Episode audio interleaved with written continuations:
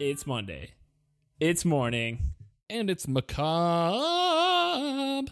We're back. This is the musical ep- No. I would- oh, God. I would shut it. I would be... You already probably shut it off. We don't have enough talent for a musical episode. No, we do not. Welcome to Monday Morning Macabre, episode thirty-one, The End of Scones.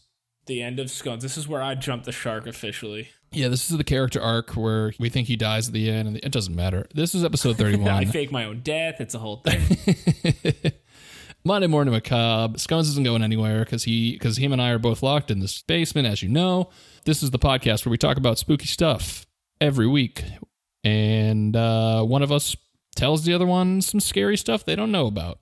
Tell me all the scaries. This week, it's my turn. I'm uh, I'm going to be the Spookosaurus Rex, which is, I'm going to deliver us from evil. Are we going to... You're the you're King Kong. If this is a meme, you're the King Kong, and I'm the woman you're holding, and you're just yelling scary yep. stories at me. Yep, and my neighbors are the fucking planes flying around trying to get me to shut up. Exactly. Those are the slinging yeah. niggas execs.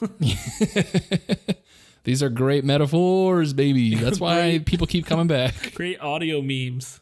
Yeah, let's just describe visual things, visual memes in our audio podcast. Okay, so he's like a frog, right? All right, bro. So it's a scientist. He turns into a pickle. Funny as shit. That's so st- okay, anyway, we're getting off topic. Today, we have a a little something that was actually... The, the origin of today's episode is from a young listener. I don't know why I said young. Yeah, from a listener. What? I don't know. From a supple young listener. So scary. Today's story slash episode theme is uh, coming to us from a certain Trevor, who actually was the same individual who sent us the girly chew stuff. Trev? Trevor, shout out to you. Thank you again for sending in stuff. And if you guys uh, have things you want us to look into and hear about, uh, be like Trevor. Long time listener, long time submitter. Yeah. Um, Relative. And he uh, he sent me an article about a certain story, which actually got me thinking about like just the whole thing as a theme of the episode. So I actually found a couple more examples of similar things. Oh, hit me with I know those I'm being vague things. Right now. So the simmy things that we're talking about today, Scones, are urban legends and the pretty creepy true stories behind them. It's I have a set of three, three urban legends oh, and three. the real. The magic things number. behind the magic, the magic podcast number three. Hit me with a trilogy right now. Yeah, we got a we got a spooky trilogy, a sp- tr- tr- tr- trilogy. I would have gone spoology, just, but I like where I you're was. At. No, I like yours a lot better. I'm just so dumb and stupid and fucking can't do anything. Um, okay, the, the Sling and Dingers execs just lowered your platform one chain lower into the lava. Yeah, they're slowly closer to the alligators that are in lava that are like surviving somehow. I don't know. Yeah, shark lava alligator fire, uh, which is also my new shoegaze album.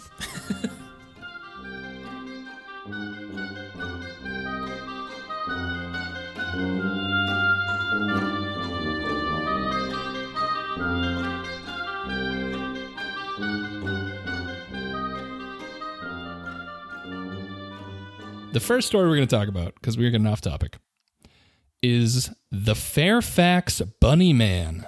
That Ooh, already ah. sounds like the scariest thing ever. I know.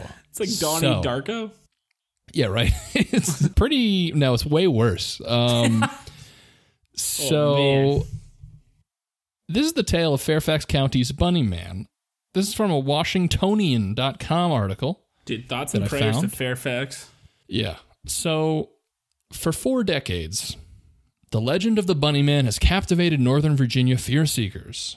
It kind of came about in the seventies, the urban legend, and it's been told and retold by local teens for years. While the legend has evolved and changed throughout the years, it follows these lines. In the early twentieth century, deep in the woods that divided the town of Clifton from Fairfax Station, there was an asylum for the insane. For the insane? For the insane. It was just an asylum for regular jazz enthusiasts, baby.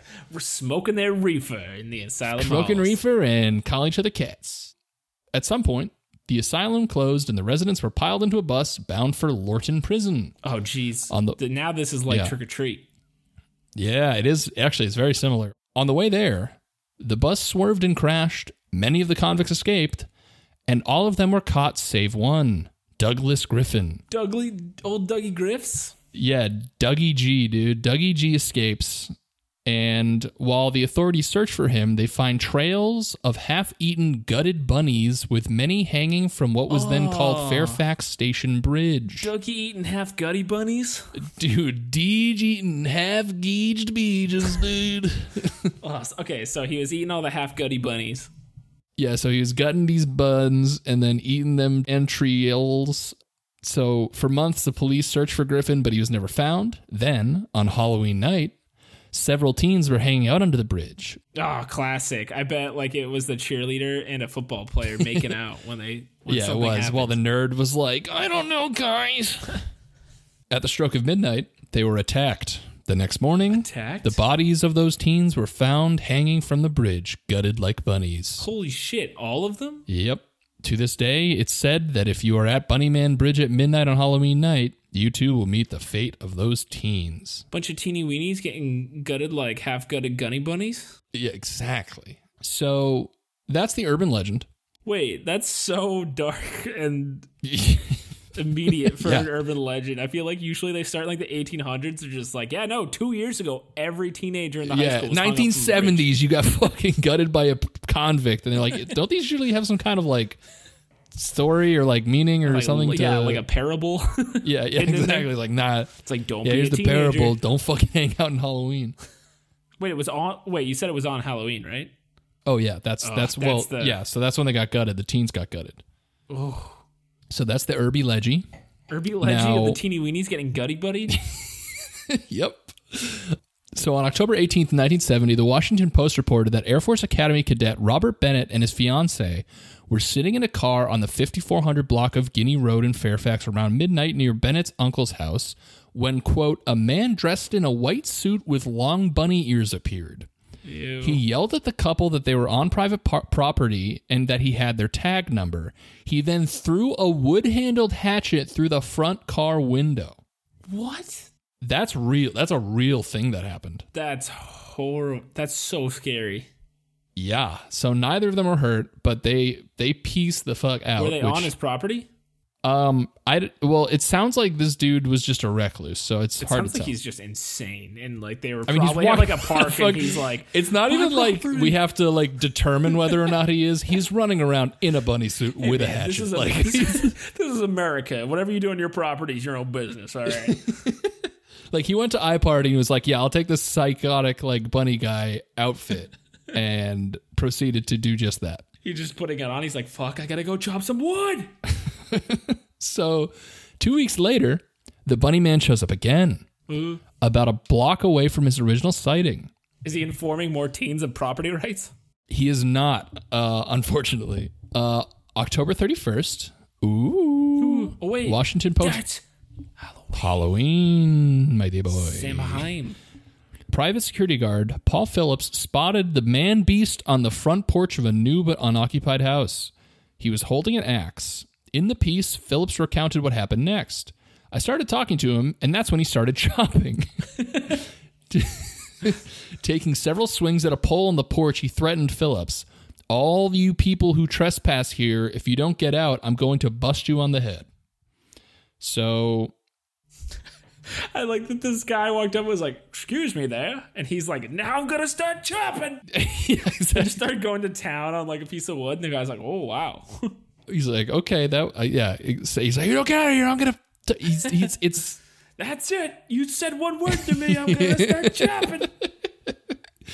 It sounds, he, he almost sounds like the, the Westfield Letters guy where he's like obsessed with this piece of property. Yeah, basically.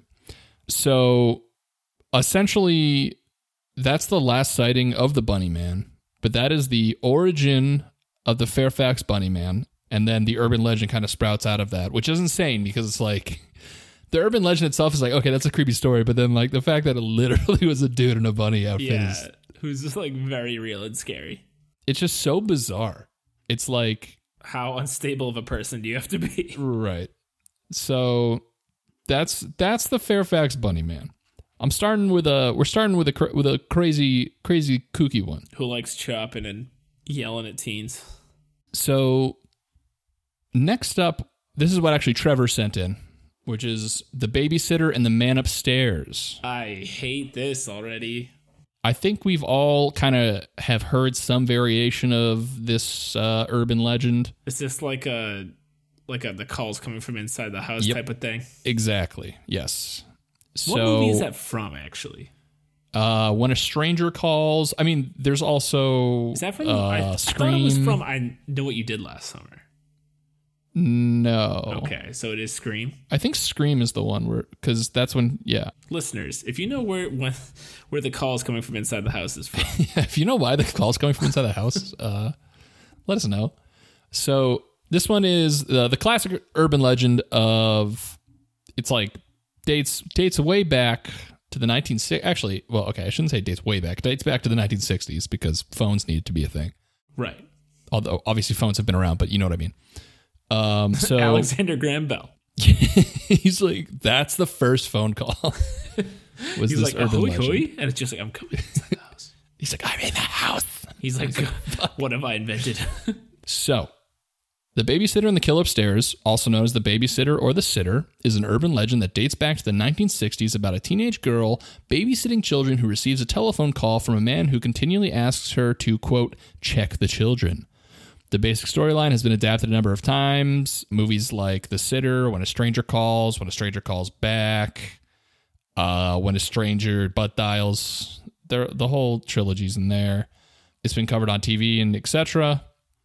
But the legend basically is a teenage girl is babysitting at night. The children have been put to bed upstairs and the babysitter is downstairs watching T V. The phone rings. A man tells her to check on the children.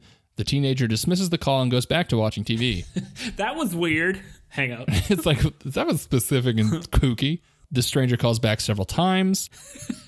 I love the stranger trying to be like, no, seriously. He's like, son of a bitch. He's like, ah, okay, no, really. Uh, eventually, the girl becomes worried and calls the police, who tell her that they will trace the next call. After he calls again, the police call back, telling her that the call is coming from inside the oh, house. Oh, my God. So it's bum, real? Bum, bum, you just bum, bum. You just goosed me. You, I goosed you, you brother. Goosed, I've been goosed. I don't know if that's a word people use, but nowadays, but I've been goosed. I, we made it, bro. I just goosed you so hard, bro. The police then explained that the calls were coming from inside the house and that the man was calling her after killing the children. Bum, bum, bum. Now, here's the horrific backstory. That's the real story of what this is based off of and where this urban legend sprouted. And it is macabre. So put on your macabre hats, everybody. We're no going... More goosing. No, we're not goosing anymore. This is forever going to be known as the episode Scones Gets Goosed. this, is, this is the origin of the goose. So, the crime on which this urban legend is based, I should say, this is uh, amino apps dot com. I don't, I don't know why they have horrific... Did you say amino apps? I don't, it doesn't matter. Anyway, the crime on which this urban legend was based on happened in nineteen fifty. Ooh, that's a long time ago. On the evening of March eighteenth, nineteen fifty, thirteen-year-old Janett Christman was babysitting three-year-old Gregory Romack at his home on West Boulevard and Stewart Road in Columbia, Missouri. I cannot picture a three-year-old named Gregory Romack. That guy sounds like he has to be at least sixty. Greg Romack. Either but way. Yeah, it is, it is a very adult. It's weird to be like, hey, Greg, here's your binky. Like, it just doesn't add up mentally. Sometime after Chrisman put the toddler to bed and before his parents returned at one thirty a.m., an intruder shattered a window and attacked her in the Romack's living room. Although a garden hose was left outside that was used to break the window, police said the furniture and light fixtures near the window were totally undisturbed, making it impossible for him to have entered that way. This indicated to investigators that the intruder attempted to make it look like the house had been broken into, when in reality, Chrisman probably opened the front door for someone she knew. So... Details of the attack. In the attack, she was hit on the head with a blunt weapon, and then she was raped and strangled with an iron cord. Ooh. Uh, se- yeah, rough. Several small puncture wounds on her head were consistent with that of a mechanical pencil. Now, I'm going to go to another article now that go- there. I read another car- article that goes a lot more in depth that Trevor also uh, put because he put sources because he's a goddamn hero. Wow. Yeah. So... that is the basis of the attack. That's um, so much more grisly than the urban legend. Yeah, it is. So, which is funny. I feel like it usually goes the other way, where things get exaggerated for the urban legend. Yeah, right? This is this one's way darker. It's like it was too dark, and they're like, okay, we got to ease up on this one. Like, tone it down. Yeah. Can't tell like, that one dude, around the, the fire. Fuck? Yeah. So basically, the Romacks come home. They find Christman's body. They call the police. Police come with, like, you know, squads of police come. They do their investigation. And this is now from true crime articles dot com. As the police continue on with their investigation into Janett Christman's murder, one prime suspect named Robert Mueller materialized, and the circumstantial evidence against him began piling up heavily. Mueller was a twenty-seven-year-old and friends with Ed Romack, who is the father of Greg. Right, he's the he's the dad of that she was babysitting for. Right. So this guy Mueller was friends with Ed since high school. After graduation, Mueller served in World War Two as an Army Air Corps captain and had a distinguishable record. He later returned to Columbia, Missouri, overlooking his father's restaurant, Mueller's Virginia Cafe, and working as a tailor. Many people remember him for dressing well and always carrying around a mechanical pencil in his front shirt or jacket pocket. So that is an important thing to remember. When Mueller and Ed Romack reacquainted, they shared mutual friends and would frequently spend time together. According to Ed, he had a... Okay, this is where it gets, like, so creepy and obvious that this dude is, like, prime suspect number one. Because he carries around pencils in his front pocket like a nerd. Yeah, well, yeah, he's a freaking nerd, so throw him in jail already, bro. But also, according to Ed, Mueller had a lustful eye for virgin women and spoke about having a desire to defile someone young. Like... that. When does that why you come up? I, that's what I'm saying. Like, why would you ever, if if Ted's you have like, that, hey, like, man, that's a really fucking weird thing to bring up here at the bar. it's like, it's like, hey, it's Thanksgiving. Tone it the fuck down. uh, it it's so Listen, weird, dude. We got like eight more holes to go in this round of golf. Why did you have to say something like that? Yeah, we still have the back nine, and I want to blow my brains out right now. Moreover, he knew Janett since she babysat for him on numerous occasions, and Ed recalled him making lecherous comments about her well-developed hips and breasts. It's so... Cr- I don't even want to read Ew, it because it's so creepy. He's like a weird, scary scientist. Yeah, he's a fucking... He's a goddamn monster. Uh, additionally, Mueller's lewd behavior stemmed over to Ed's wife, Anne, who felt uncomfortable around him because of his un- uninvited sexual advancements. I think you're in the right there, Anne. Yeah. Much to her dismay, one day before Janett's murder, Mueller had been vis- visiting the home helping Anne hemp a dress and reportedly tried groping her breasts. So, oh. This dude is a super creeper who I don't understand why they have them in their lives still. Like, is that just because it's like the fifties and for some reason sexual predators like... I, yeah, right. It's just like, you, like... I have no idea. People fantasize the fifties, but it sounds like a horrible time to be alive. Oh, yeah, yeah, yeah, for sure. Everyone's like, oh, you just go down to the, like, the Shake Shack and get yourself a milkshake and everyone fucking kisses in the street. And it's like, yeah, nah, people no, that's are... only if you're white and male. And then probably, like, not even that. Have... Like, ugh. Fuck the fifties. I'm an anti-fifties podcast. Or, I'm not yeah, going to speak a for you. We're going to, now let's make a fuck the fifties cast. So, back to the uh, attack. Several small puncture wounds on her head were consistent with that of a mechanical pencil. So, I mean, I mean, this guy's I think a it's nerd fairly obvious it who is perpetrating this this this murder, right? I mean, well, it seems it's either him or it's laid out to look like him, but he should be in jail anyway, even if it wasn't him. Yeah, right, regardless. So, prime suspect, twenty-seven-year-old Robert Mueller, Mueller what? was never charged. Robert what? Mueller. Mueller, M U E L L E R. Isn't that the same Isn't that spelling? Like the Mueller? Yeah, the Mueller report. Is this? Are you about to tie this around to something very No, that would be insane.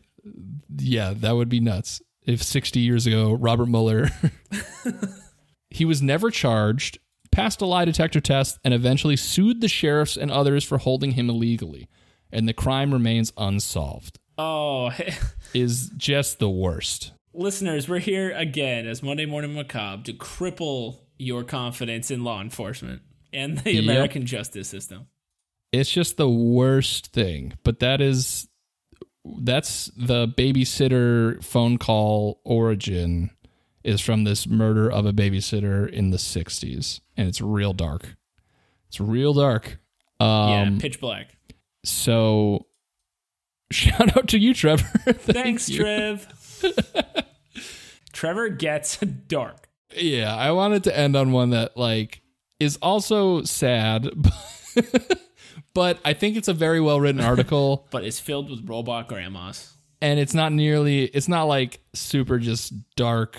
It's just, it's just macabre. It's not like Unit seven thirty-one. Yeah. I mean, you'll be able to like go to work or whatever you have to do today, but it's definitely still not, uh, not the most fun. So the last urban legend slash true thing we're going to talk about is the glowing green man or Charlie No-Face. Oh, wait. I've heard Of, yes. I don't, I don't know anything about it, but I've heard of Charlie No-Face. I've heard the name. Yes. Charlie No-Face. I met him at a ballpark. No, I, I've heard of it, though. So this is a Thrillist dot com article written by Will Fulton, and I like it a lot. So here we go. The man may have nearly burned alive. His face melted like candle wax. He might have been struck by lightning as a boy. His skin could have been turned a radioactive green from a horrible accident at the Duquesne power plant. Some even said he was a specter doomed to stalk desolate western Pennsylvania highways for all eternity. The details changed depending on who was telling it, but everyone growing up in the Pittsburgh area heard a story about Charlie No-Face eventually, the Green Man, the monster of Beaver County. three hundred miles away in New Jersey, I learned about the legend from my dad, who'd grown up in Beaver Falls, Pennsylvania, not far from the tunnel Charlie No-Face supposedly haunted. I assumed it was just another dad yarn, not unlike his tales of being a top-secret Green Beret and winning Olympic gold medals in weightlifting. Your dad's just stealing valor from American heroes. But then I got a computer and promptly found some pictures. Dad, I'm sorry I doubted you. My dad even claimed to have met Charlie No-Face when he was thirteen, and today he still says it was the most terrifying moment of his life. Picture the subject of one of the most notorious urban legends of your generation sitting beside you in the backseat of a station wagon, casually sipping a domestic light beer through a bendy straw. So for us, that's like Slender Man, I guess? I yeah, it's know. like if Slender Man was just smoking a joint with you in the woods. And he's like, dude, this is weird, right? Bro, this is trippy. I'm goosing right now. uh, uh, but he was more than just an urban legend. He was a man, and his name was Ray. The story is true. I thought his name was Charlie No-Face. Why is his name no. Ray? Oh, yeah, well, that's a whole different thing. Oh, it doesn't okay. even, it's never explained, I'm going to be honest. I meant Charlie you. No-Face. His name was Ray. His name was Raymond. So, the story is true. In early August nineteen nineteen, eight-year-old Ray Robinson was walking with his sister and a few friends in Newcastle, Pennsylvania, when they noticed a bird's nest perched atop a tree next to an abandoned trolley trestle. Wanting to get a closer look, Ray climbed up, but he accidentally touched a wire that had once powered the trolley. Ooh. Almost a year earlier, another boy who touched the same wire died after two painful weeks, yet the power line was still active when Ray reached for it. He was severely electrocuted. His nose, yeah. lips, ears, and eyes were all gone or misshapen. Ooh. His arms were maimed, and one of his hands was blown clean off. His suffering was unimaginable. Yeah, he sounds like a scary version of Sloth from the Goonies now. Yeah, essentially. That's truly, it's just, it sucks. This eight-year-old just touched the wrong, he he, he goofed real bad. Real bad. So somehow he survives, but Ray did not have a, much of a life after that, at least for a while. If you look at old Victorian homes, so many of them have isolated rooms with drains and plumbing and everything you need to live right there, said Tisha York, a documentarian who spent three years researching Robinson for an unreleased film about the Green Man. Back then, this is where families kept children like Ray. Things were different, and they kept people who were different hidden away from the world. Ew. Like I said, fuck the fifties or whatever this is. Yeah, exactly. If you're not in the two thousands, get the fuck out of here. Ray wasn't exactly mistreated, but he did get isolated and ostracized even by his own family, who would eat separately from him. He tried to make the best of it. An avid baseball fan, he listened to every game he could pick up on his radio. He learned to read Braille and how to make wallets and doormats out of old tires, which I don't even, I don't know how the hell you do that, Wait, especially what? when you have no, like, senses. Who's buying old tire doormats? Oh, wait, I, get, I actually can kind of picture that, like the black doormats that go under your welcome ones. Yeah, yeah. Okay, that makes more sense now that I think about it. When he became a man, his family fashioned a small apartment for him out of the garage. He managed to dodge notoriety until he began craving a respite from the prison his life had become. He started walking the local highways, always alone, always at night, and this is where the man becomes the legend. It isn't exactly known for its nightlife, Ellwood, Pennsylvania, but when Maya Ranchard was in high school in the mid two thousands, she spent more than a few boring Saturday evenings in her boyfriend's Emerald minivan looking for Charlie No-Face along Route three fifty-one and in front of Peeney Fork Tunnel, known locally as the Green Man Tunnel. That's not too different than teens like me back in New Jersey half-heartedly shining their flashlights in the Pine Barrens to flush out the Jersey Devil. You expect some cheap thrills in the back of folklore and not much else. Everyone grew up hearing about the Green Man, Ranchard had told me, but it's still one of those things where you don't really think you're going to see anything. It's a ghost story, something your parents talk about around a fire pit, but we still did it and it was still scary, even though we knew it wasn't real. People have been looking for the Green Man for almost one hundred years. If you had guts, you went out and tried to find him. On the night in the late nineteen sixties that my dad met Ray inside the station wagon, he'd been night swimming at a local pool with some friends who were curious about the legend they'd heard so much about over the years. Though my father was unsure who or what Ray was, he had certainly heard the stories. Everyone had. Ray developed a reputation for walking around Route three fifty-one and neighboring roads in Beaver County at night, said York, who also grew up in Ellwood City. Obviously, the way he looked garnered some attention. Rumors spread. People started to actually seek him out, and for many, he embraced that. He loved to smoke, he loved to drink beer, and these late-night encounters became one of the main connections to the outside world. That's so sad.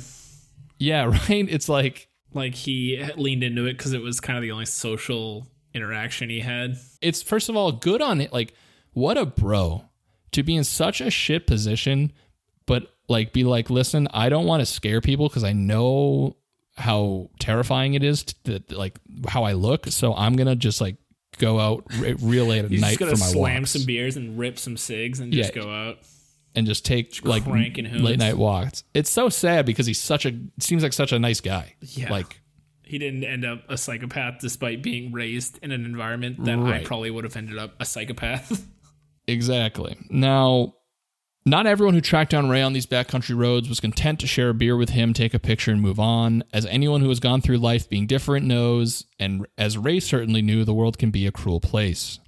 People would beat him up. They would pee into oh, beer geez. bottles, give it to him, so he never drank an open drink.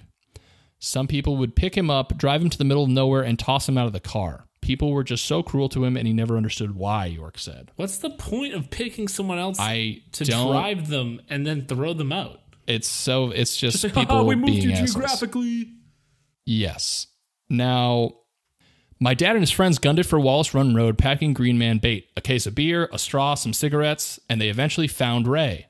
They pulled the station wagon up next to him as, as he walked. The driver, who said he'd met Ray once, hopped out as my dad and the others in the car watched through the fog. When Ray climbed into the car, my dad screamed. Can you blame him? Ray's blank face, glowing off the dashboard light, was like nothing he had ever seen before. The Green Man in the flesh, just a pencil's length away. According to York, the Green Man moniker came not from the rumors about him working at the power plant, but from something a little more gruesome. His nose was basically an open wound his entire life, she said. It would get infected quite often, and that would make it turn green. Oh.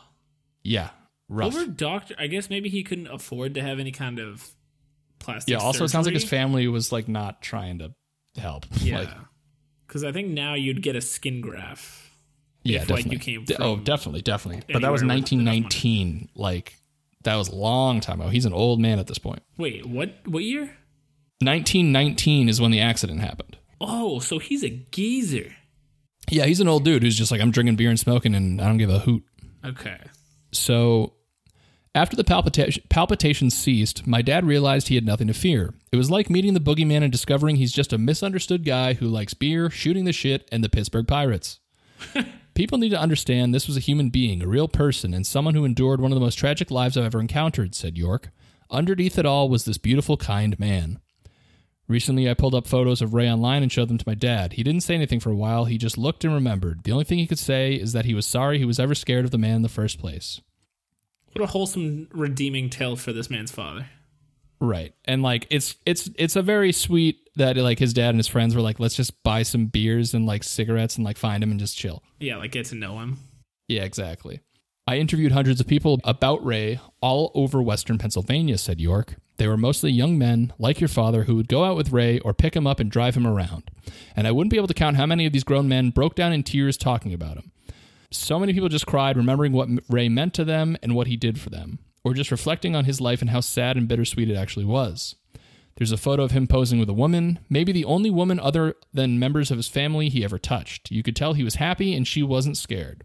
There's a young man who lost his brother in Vietnam who credits Ray's companionship and unending empathy as a major force of positivity during his grieving period. He taught countless people who would spend long nights sitting in a car or on a porch with him about the virtue of looking past the superficial, of swallowing fear and abandoning preconceptions. He showed so many people that it was okay to be different. He actually changed lives. Oh, Ray. This took yeah, a very non-macabre right? turn, Ray. I Yeah, so it's that's why I was like, I'm going to end on this so it'll be like, you know, you can... you can. One of the few episodes go, we didn't leave people being like, well, yeah, I'm see gonna you next week. Just stare into my wall for a week and a half. Uh, and through it all, Ray was never angry. He was never upset. He never asked, why me? He kept being positive, being genuine, and being a kind person and friend we all wish we could be. Everyone will remember the legends, but he meant so much more to so many people, and it really made him happy. Hashtag be like Ray. Yeah, hashtag be like Ray. So he died in nineteen eighty-one in a nursing home. He's buried in Beaver County, just a few feet away from the little boy who was electrocuted one year before him. Occasionally, you will see fresh flowers placed on his grave. He was a gleaming example of someone being given the worst and making the best of it. Charlie No-Face, the glowing green man, the monster of Beaver County. He was more than just an urban legend. He was a man, and his name was Ray. And that is the story of Charlie No-Face. Darce, that was a wonderful story. Right? I read that, I was like, I got, like, this is such a good little tale. It's uplifting at the end. It's spooky it. with urban legends. You've gone soft since you became a dad. Maybe it is my dad proclivities. You're ready? You're like, oh, that's nice. You're oh, like, that's so nice. It's Hazel No-Face. Yeah, keep her away from fucking wires. Jesus Christ. Why is it this small tower? Little kids are just getting electrocuted. Yeah, gonna keep her away from that, from bunny men, and she's never babysitting at anyone ever. The stuff you learn from Monday Morning Macabre. Monday Morning Macabre. I remember as a kid, my uh, my parents were very paranoid when I was a kid about like the third rail of the subway system. Oh, do you know yeah, what I mean? Like, like where you touch it, and you, you pretty much yeah, just yeah, yeah, yeah. die instantly. Like anytime I went into the city, that was a. Uh, I got I got told that like two or three times to watch out for that, and I was like, why would I ever be down there? Hey, uh, just so you know, I'm not six, be on the platform. Like...